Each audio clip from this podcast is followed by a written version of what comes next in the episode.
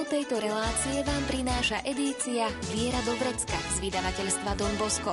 Viac informácií na www.donbosco.sk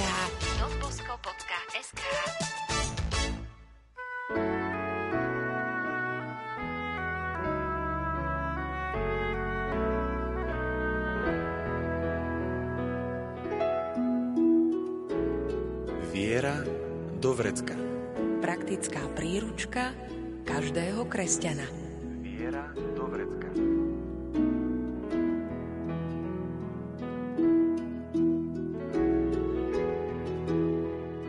Sme súčasťou cirkvy a zároveň sme súčasťou farnosti, kde žijeme a pôsobíme.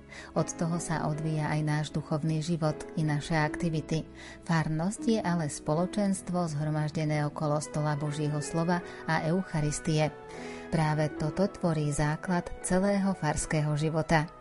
Porozprávame sa o tom s dekanom dekanátu Bratislava Juch a farárom v Bratislave po Dunajských biskupiciach Jozefom Vatkertým. Pohodu pri rádiách vám želajú hudobná redaktorka Diana Rauchová, majster zvuku Marek Rimóci a moderátorka Andrea Čelková.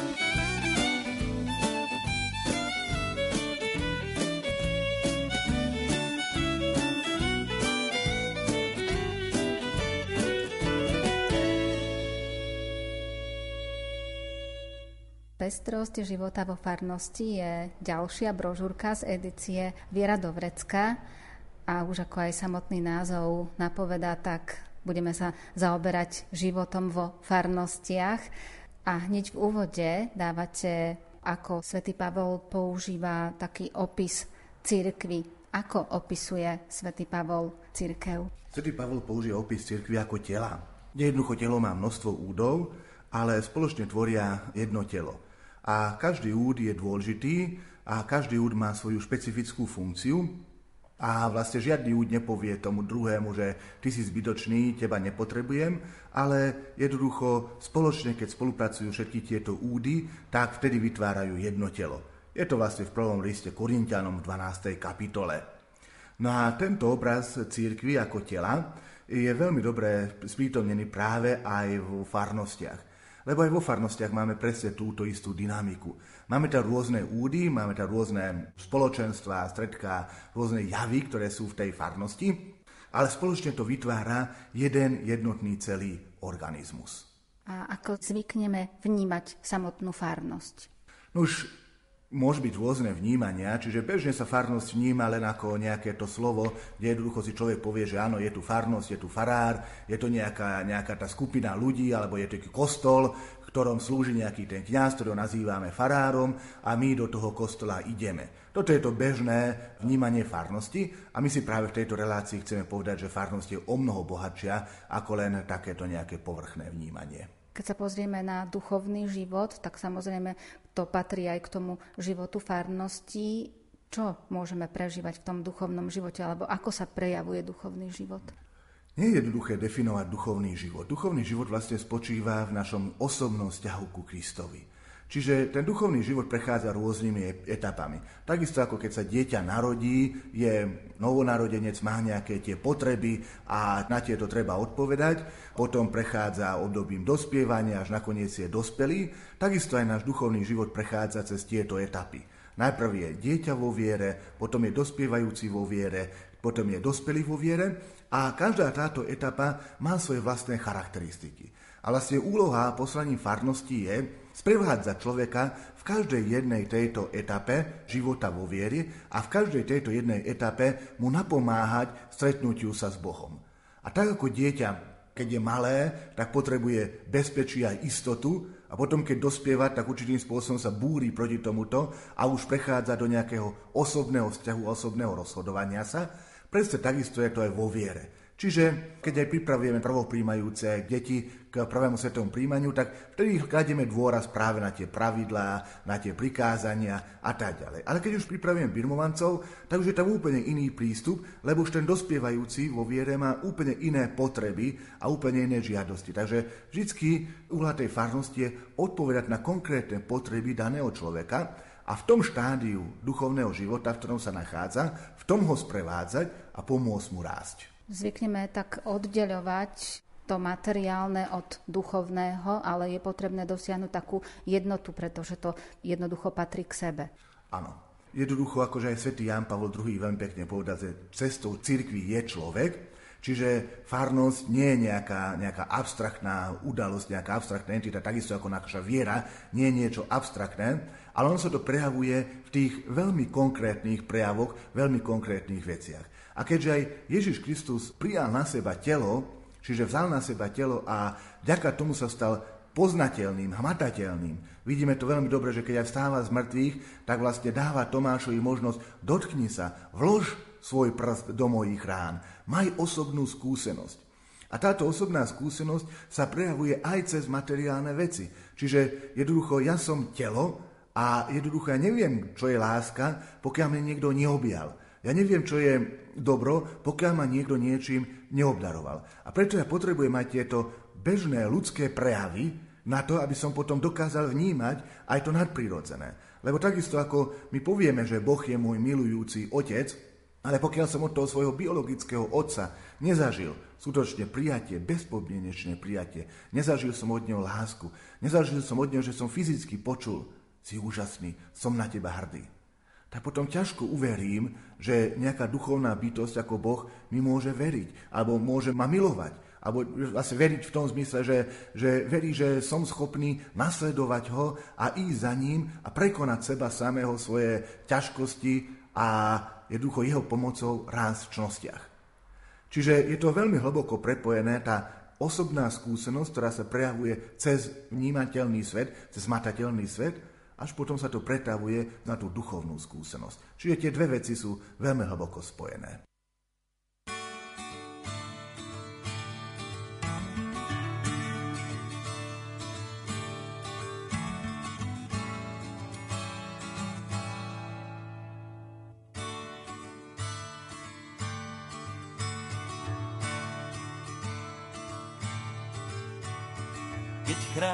Zaznie zborový hlas.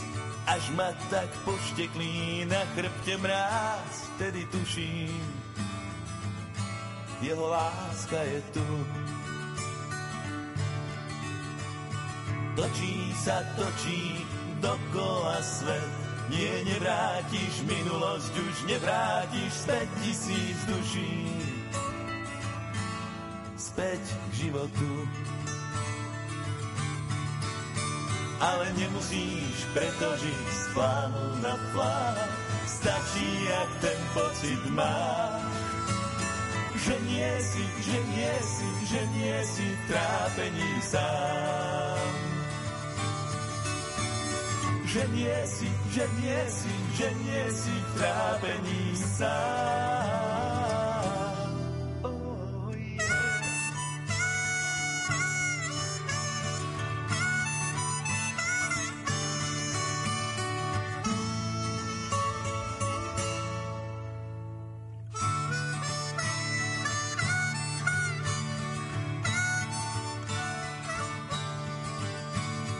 Nie to je priateľ, čo zaplatí. A nie, to je láska, čo sa stratí, kde si v čase a kde si v nás.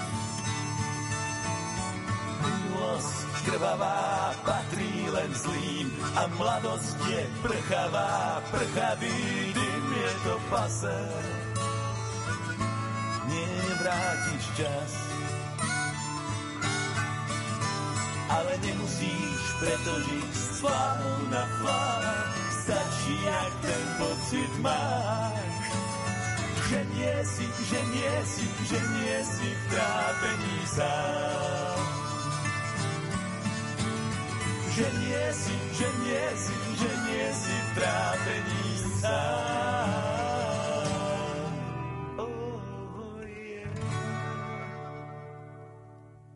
Sa dostaneme ešte potom ďalej ku konkrétnemu poslaniu farnosti a tak ďalej, ešte si vysvetlíme organizačnú štruktúru cirkvy, ktorej súčasťou sú aj farnosti. Vyvinula sa už v dejinách a práve tá štruktúra zabezpečuje aj samotnú jednotu cirkvy. Vidíme už v skutkoch apoštolov a potom aj tých neskôrších apoštolských listoch, ako sa už v prvotnej cirkvi začína vytvárať nejaká tá štruktúra. Totiž nie je možné spravovať také obrovské množstvo ľudí, ako sa postupne vytvorilo a prijalo vieru, iba cez nejakú tú štruktúru. A vždycky tá daná doba priniesla nejaké to riešenie na daný problém. Čiže jednoducho svätý Pavol založil církev, nejak ustanovil tam predstavených, potom išiel ďalej, tam založil zase niečo nového a posielal im svoje listy, cez ktoré ich vysvetloval.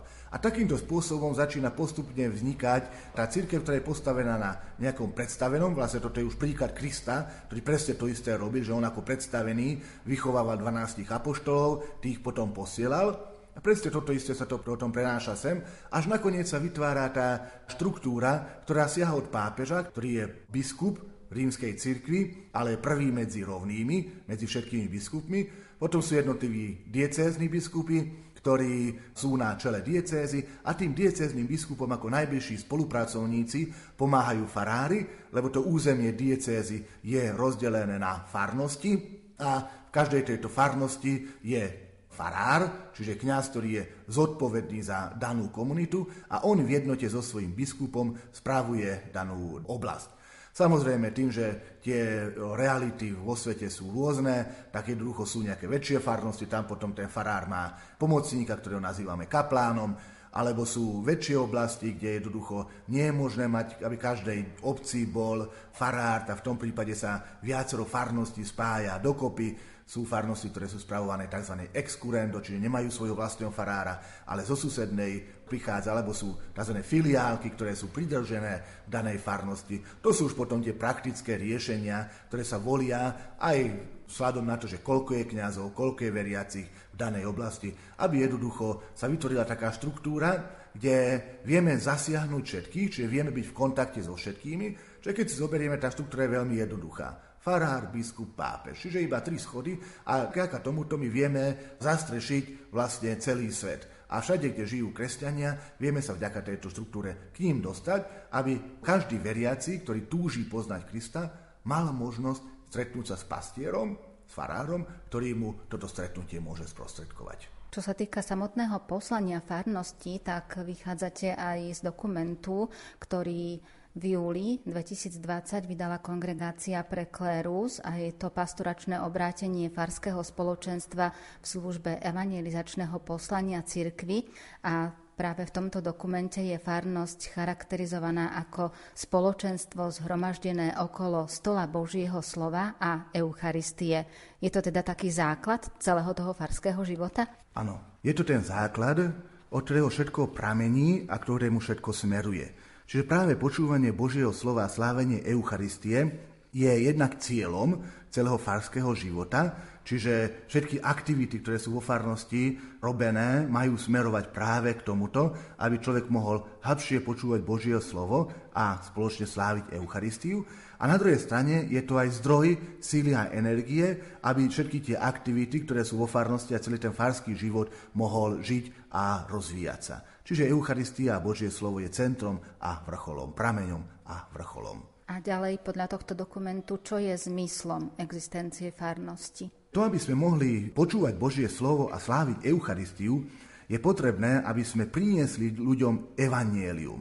A toto je, toto je, čo je to vlastne evanielium? Evanielium je radosná zväzť. Posolstvo o tom, že ako vášnivo ma Boh miluje, ako túži potom, aby som ho poznal, ako túži potom, aby som objavil, že som jedinečná, neopakovateľná, Bohom nesmierne milovaná osoba. Ako túži potom, aby som ja celú väčnosť mohol prežívať s ním vo väčšnosti, v jeho prítomnosti. Ako ma túži obdarovať.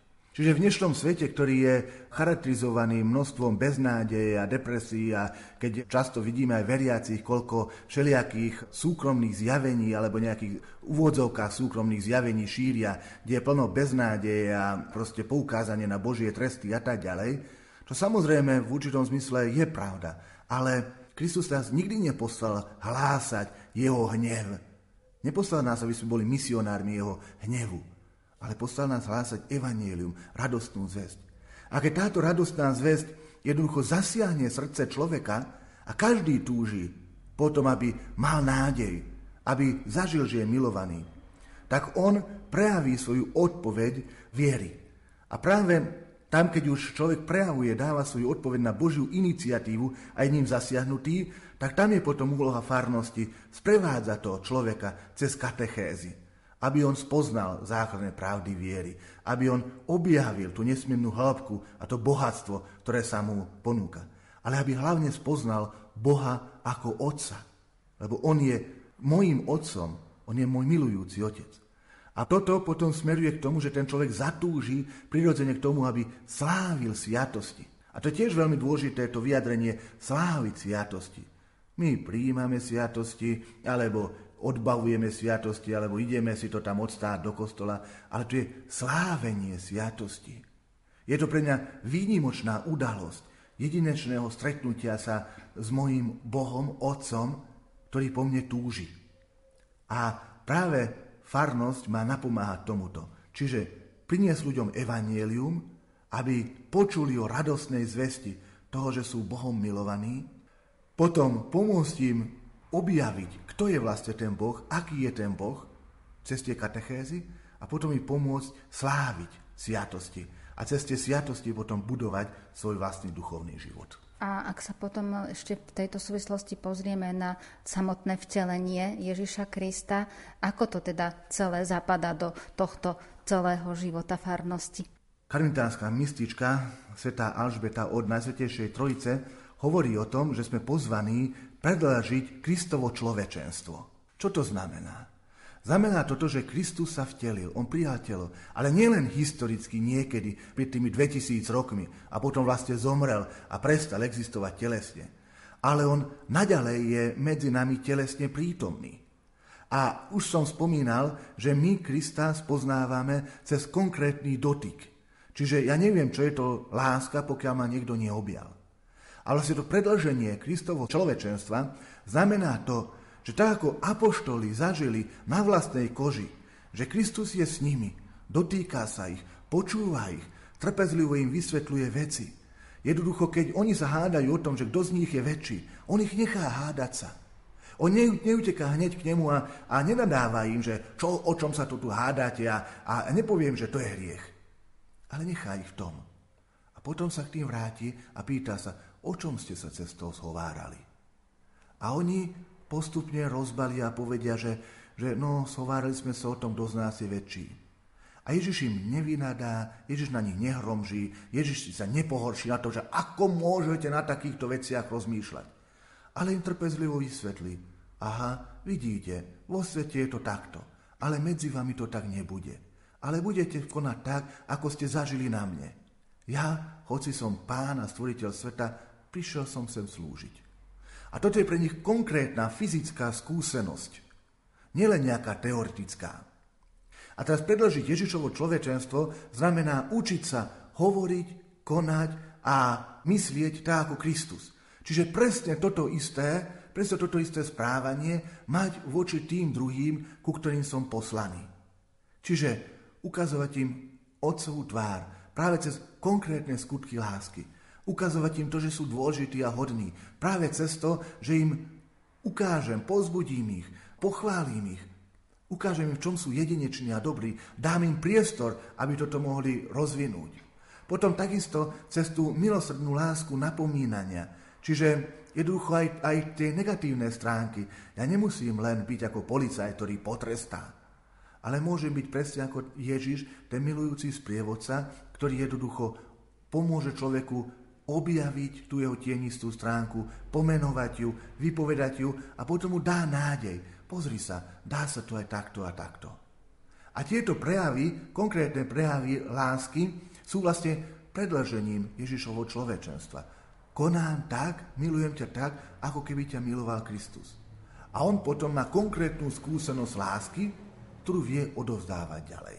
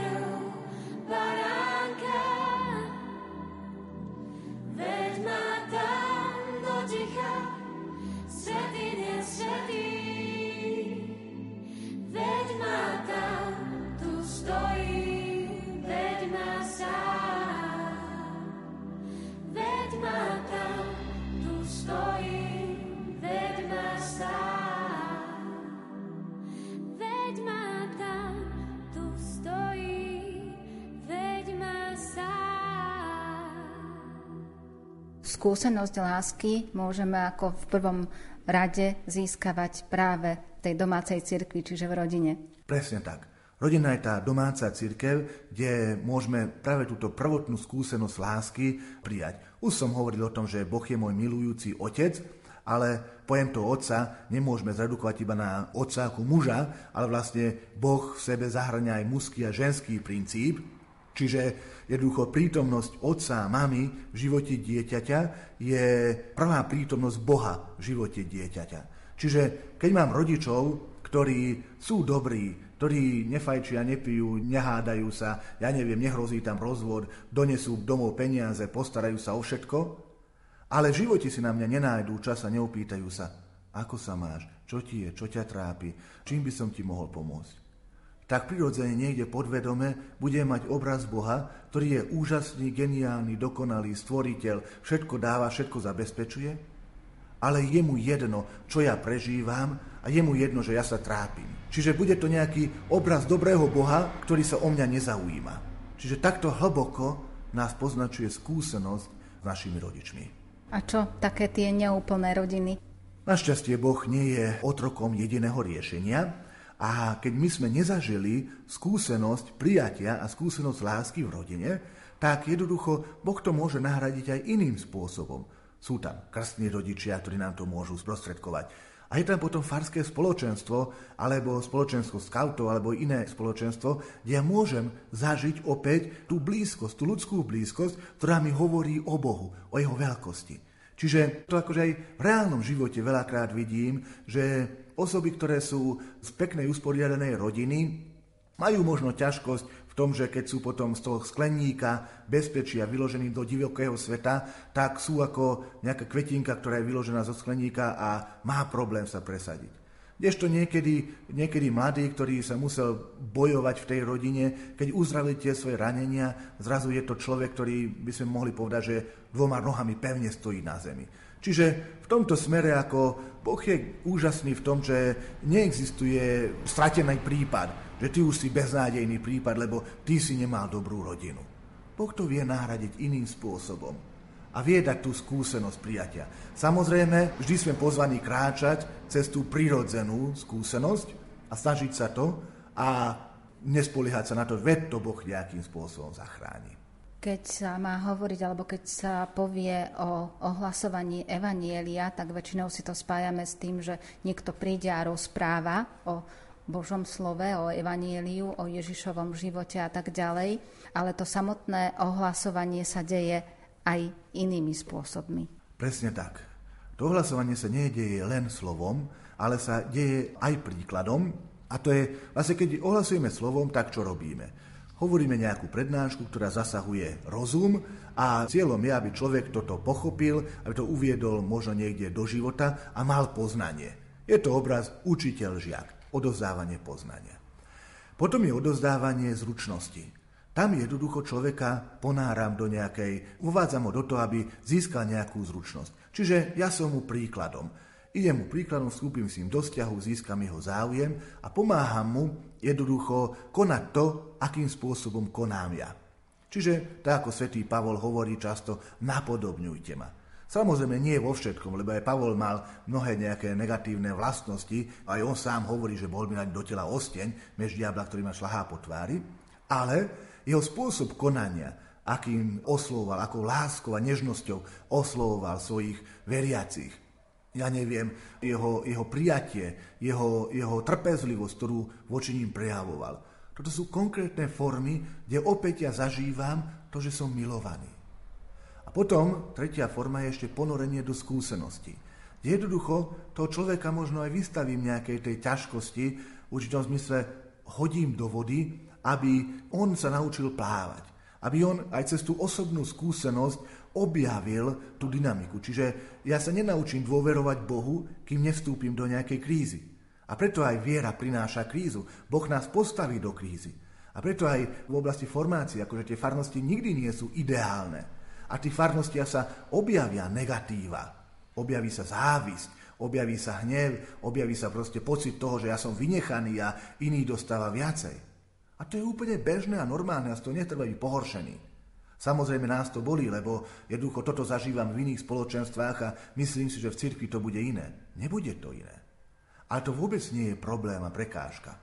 To je práve príležitosť tomu, aby som očisťoval svoje motivácie a už na tom procese dospievania vo viere, aby dospelý kresťan, kde už nie som vychovávaný v tej ohrádke, tej bezpečnosti a istoty, ako má dieťa, ale už ten dospelý kresťan je pozvaný konfrontovať sa aj s tými ťažkými vecami, ako odmietnutie, hnev, nenávisť, neschopnosť spolupráce. Ctižiadostivosť, klerikalizmus a podobné zlé javy, ktoré sa objavujú. A teraz je otázka na ňom, ako sa s tým vysporiadam. Nechá sa s tým pohoršiť a znechutiť a poviem si, že takto to ďalej nejde a založím si svoju skupinu, kde budem ja sám sebe pánom? Alebo jednoducho budem, budem bojovať a objavím v sebe silu na to, aby som objavil čo to vo mne vyvoláva? Prečo ma to hnevá? Čom sa ma to dotýka? Akú neresť to vo mne odhaluje? A teraz, akou čnosťou by som to mohol premôcť? A ako by som mohol aj iným pomôcť premáhať tieto neresti? A tam už je skutočne zaujímavá práca. Svojim anielom dá príkaz o tebe, aby ťa strážili na tvojich cestách.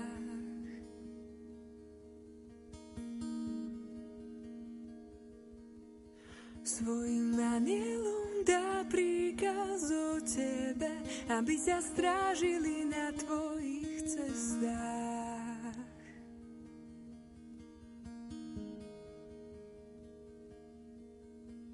Kto pod ochranou najvyššieho prebýva a kto v tvúni všemohúceho sa zdržiava kto povie pánovi, moje útočište v tebe dôveru mám. Pevnosť moja, Bože môj, svojim anielom dá príkaz o tebe, aby ťa strážili na tvojich cestách. Anielom dá príkaz o tebe, aby ťa strážili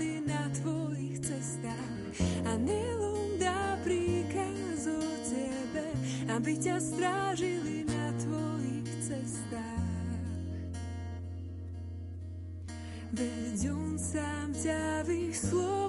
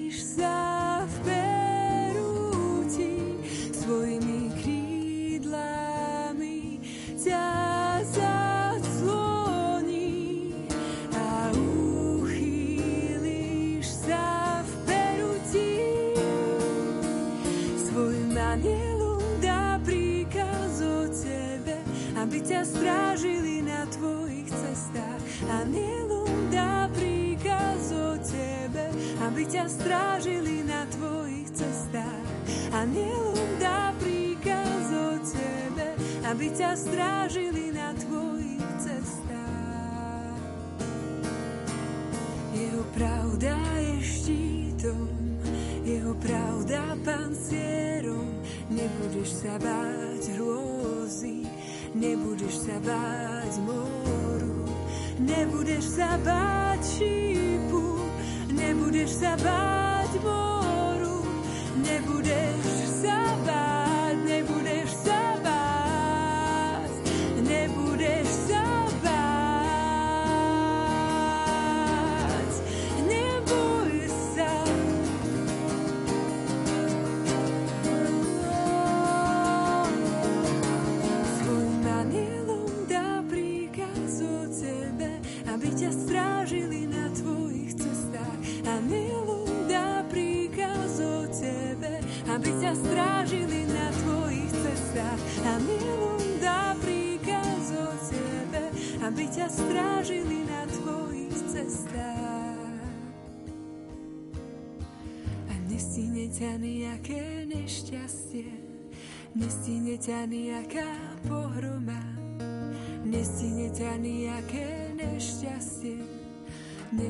ťa nejaká pohroma.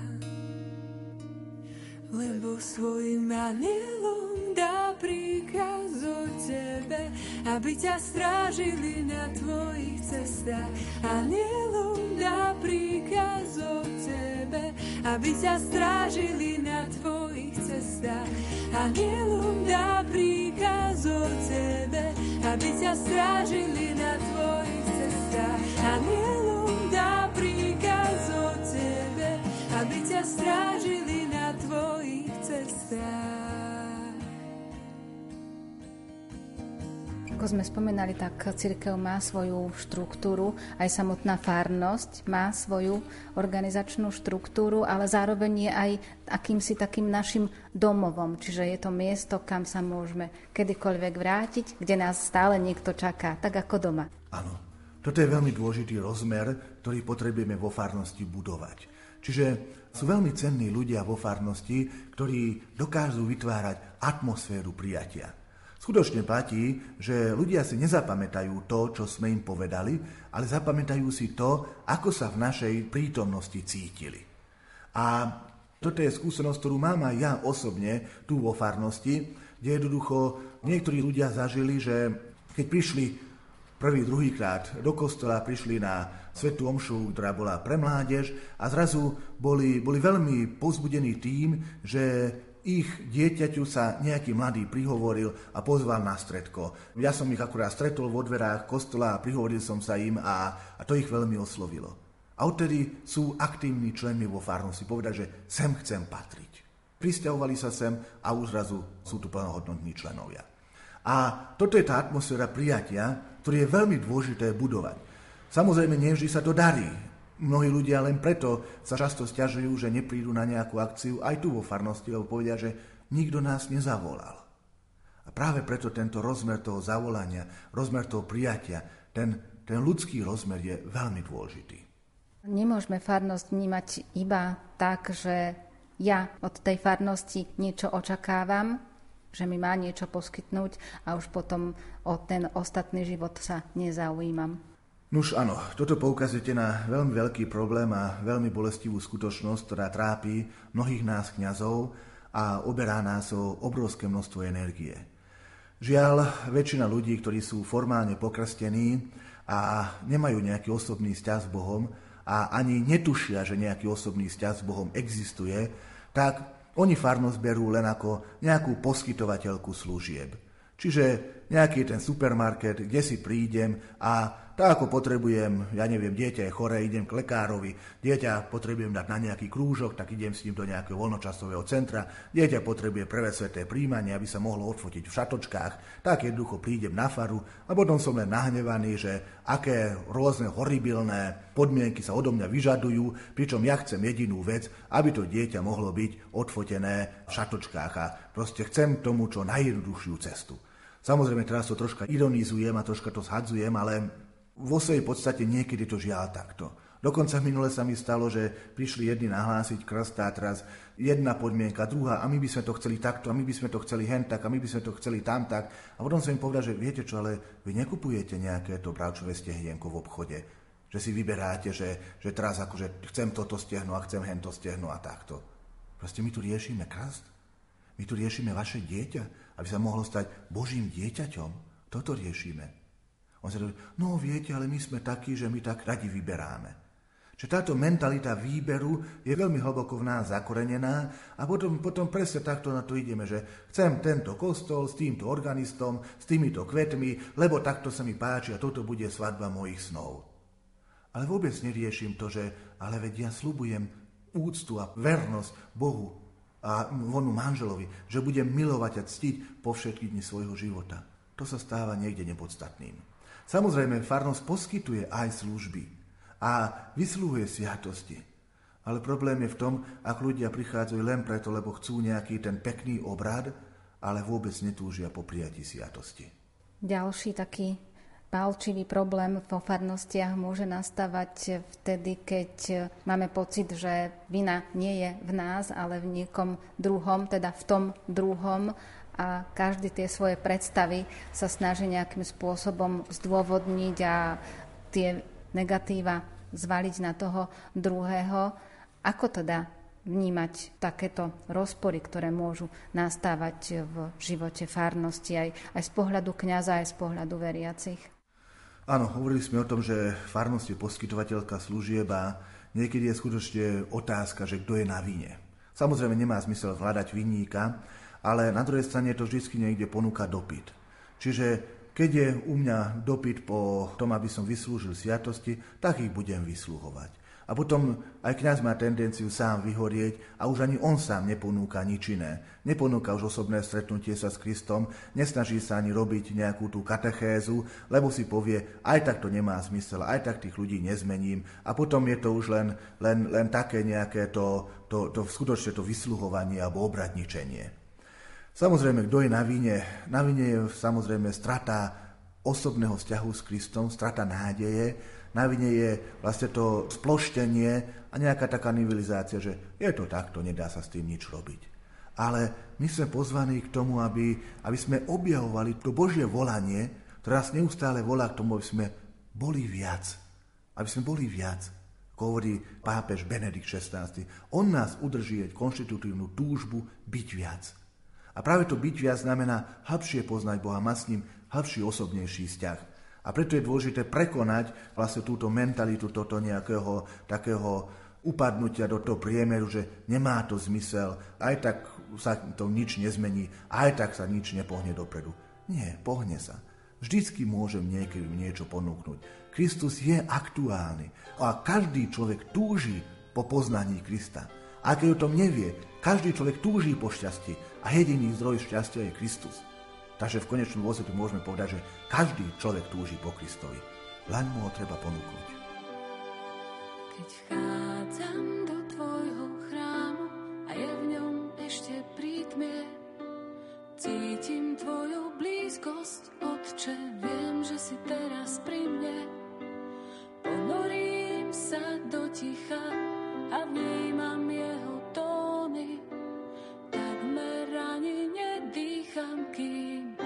nezaznejú zvony.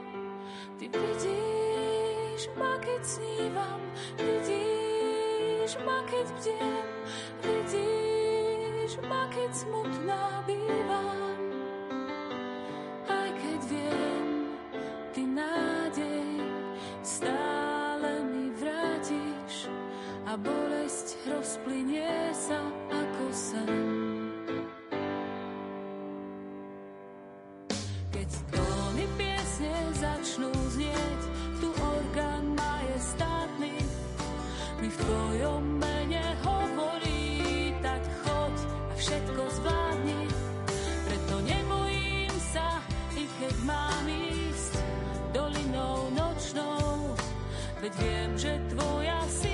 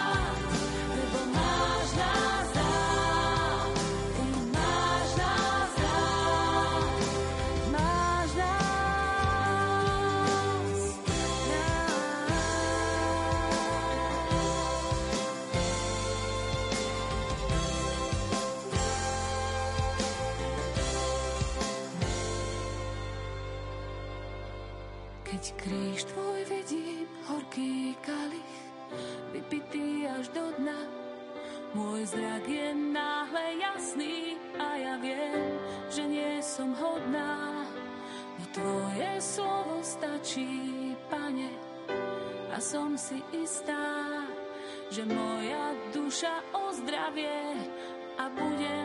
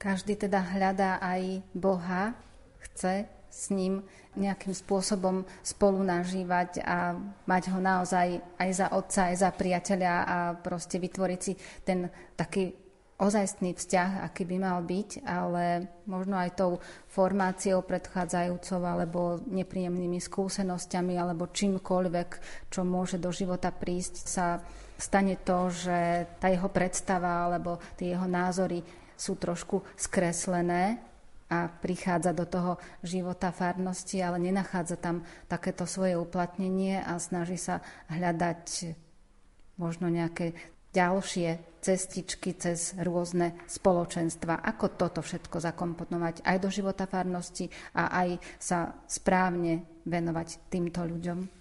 Toto je skutočne veľmi aktuálny problém, ktorý dnes v cirkvi riešime. Nie je to spôsobené len tým, že ten človek nie je, proste nenájde to, čo si predstavuje, alebo má nejakú letenú predstavu, ale často je to dané tým, že skutočne v tej farnosti sa okrem nejakej tej sviatosnej pastorácie nič neponúka a on vlastne, keď chce hĺbšie duchovne žiť, tak nemá šancu vo farnosti sa rozvíjať, ale musí hľadať niekde inde. A preto vznikajú rôzne hnutia, rôzne spoločenstva, Samo o sebe to nie je zlé, lebo každý človek túži po spoločenstve a keď nemá vo svojej farnosti a nájde si niekde inde, výborne. Problém nastáva vtedy, keď tieto spoločenstva sa začnú správať ako také otrnuté vagóny, kde ja sám si stačím, kde nie som zakorenený nikde, nemám nikde žiadne nejaké vzťahy a postupne potom nie som ani nikým vedený. A tam potom začína byť otázka, kým som potom vlastne formovaný. Často takéto spoločenstva sú viac formované nejakými názormi na internete ako skutočne dokumentami církvy. Často sú viac formovaní svojim vlastným názorom alebo tým, čo sa mi páči, ako skutočnou pravdou. A tam potom začína, začína tá, tá ťažkosť. Samozrejme, potom aj my kňazi máme tendenciu s takým strachom alebo opovrhnutím hľadieť na tieto spoločenstva. Jednak strach z toho, že fúha, prídu mi tu a budú, rozvrátia mi tú farnosť, lebo neviem s nimi pracovať opovrhnutím, lebo poviem, ja to je sekta, to sú nejakí tí, ja neviem, dneska tie moderné nálepky, ktoré sa používajú, to sú tradicionalisti, to sú liberáli, to sú neviem čo všetko možné, máme 10 tisíce nálepiek a potom sa vytvára len zbytočné napätie, čo opäť nebuduje to spoločenstvo, nevydáva svedectvo o jednote, ale skôr ako rozbíja, rozdeluje. A preto je dôležité jednak predchádzať tomu tým, že ten kňaz vo farnosti si skutočne uvedomí, že on je tu farár, ktorý je zodpovedný za ohlasovanie evanielia. A toto robí. Nielen mechanicky vyslúžuje sviatosti, ale skutočne buduje živé spoločenstvo, aby tí ľudia mohli tam žiť. A tam ich môže formovať. Tí ľudia sú hladní po spoločenstve. Keby neboli hladní, nevytvárali by to spoločenstvo inde. A oni by veľmi radi patrili do spoločenstva aj vo farnosti, keby také našli. Keď samozrejme nie je to možné v tej farnosti, nie všetci sme rovnakí, nie všetci máme rovnaké možnosti, tak potom sa snažiť rozumne komunikovať s tými, s tými spoločenstvami a hnutiami, s tými vedúcimi, nájsť k ním cestu, cez normálny dialog, cez ľudské prijatie, cez stanovenie si niektorých, zadefinovanie si niektorých e, pravidiel fungovania sa dá mnohým problémom predísť. Čiže je veľmi dôležité učiť sa príjmať autoritu a rešpektovať ju a učiť sa pracovať pod jej vedením. Za zo strany autority je veľmi dôležité učiť sa prijať, že existuje aj niečo iné ako len to, čo dávam ja. A učiť sa im dať autonómiu, delegovať im, dôverovať im, ale na druhej strane ich aj formovať a privádzať ich k spolupráci. A práve to je ten tretí bod, že hľadať spôsob plodnej spolupráce a koordinácie činností medzi jednotlivými skupinami, ktoré sa vytvárajú takto. Samozrejme, zo strany týchto spoločenstiev je ešte veľmi dôležité, aby sa v účinnom zmysle autodefinovali. Totiž veľmi často my nevieme, kto sú tie spoločenstva, aký cieľ sledujú, z čoho čerpajú, akým spôsobom fungujú. Ani oni sami to netušia. A potom sú to nejaké také, také divé rastliny, ktoré, ktoré tak rastú na divoko. Ale ako náhle sa stavíme, spíše možno nejaké stanovy alebo nejaké tie základné pravidlá, ako fungujú, a tie sa dajú schváliť kompetentnej autorite, tak tým pádom vieme už o mnoho lepšie posúdiť. Áno, toto je spoločenstvo, ktoré má dobrý cieľ, má dobré prostriedky a preto, nech sa páči, môže sa rozvíjať. A samozrejme, keď sa tam objaví nejaká, nejaká ťažkosť, tak vieme posúdiť, aha, toto je odklon od pôvodného zámeru, treba sa vrátiť tomu pôvodnému zámeru. A tým pádom nemusí už byť žiadny problém, čo sa týka spolupráce. thank you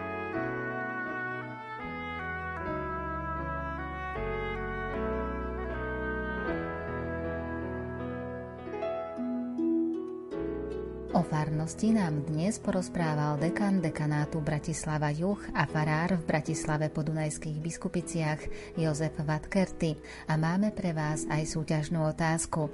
Aké spoločenstvo je základom farnosti? Vaše odpovede čakáme na e-mailovej adrese lumen.lumen.sk alebo na adrese Rádio Lumen, kapitulská 2, 97401 Banská Bystrica. Nezabudnite napísať aj svoje meno a adresu a tiež názov relácie Viera do vrecka. Aj v ďalšom vydaní sa zameriame na život vo farnosti. Dnes vám za pozornosť ďakujú hudobná redaktorka Diana Rauchová, majster zvuku Marek Rímovci a moderátorka Andrea Čelková. Tému tejto relácie nájdete v edícii Viera Dobrecka z vydavateľstva Don Bosco. Viac informácií na www.donbosco.sk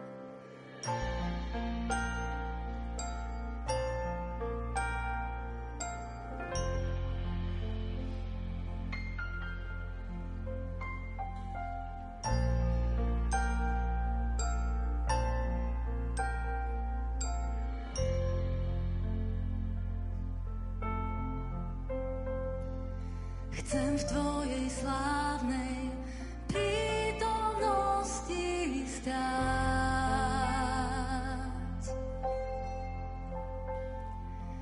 Túžim ísť blízko až pred Tvoj trón.